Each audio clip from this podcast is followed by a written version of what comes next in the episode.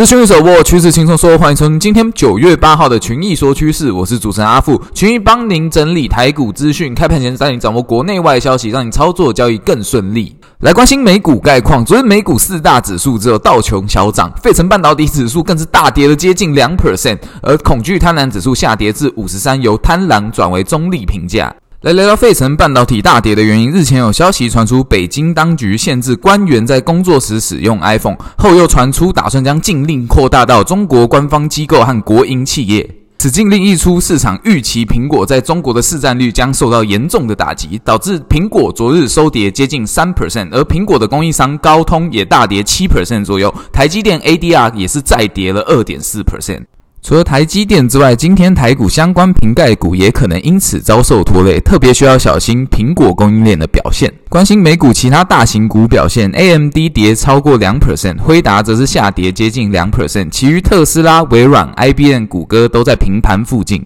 再来关心台股概况，加权指数昨日开低走低，开低后区间整理，并在尾盘再度下杀，最后收在一六六一九点，下跌一百一十九点，收在 M 头颈线附近位置。昨日美股受到苹果相关概念股影响而大跌，今日台股相关瓶盖股走低机会大。技术面上，台股持续量缩，即将往下突破颈线。下方月线是否直接失守，变为空方结构，将成为观察重点。如果失守月线，台股将再次下去测试半年线的位置，建议投资人悲观操作。好，那今天群益说趋势就到这边。想要索取我们平面战报，或是有任何的问题，欢迎加入我们的官方 Line at at u 八八八八询问。那群益说趋势，我们下次见。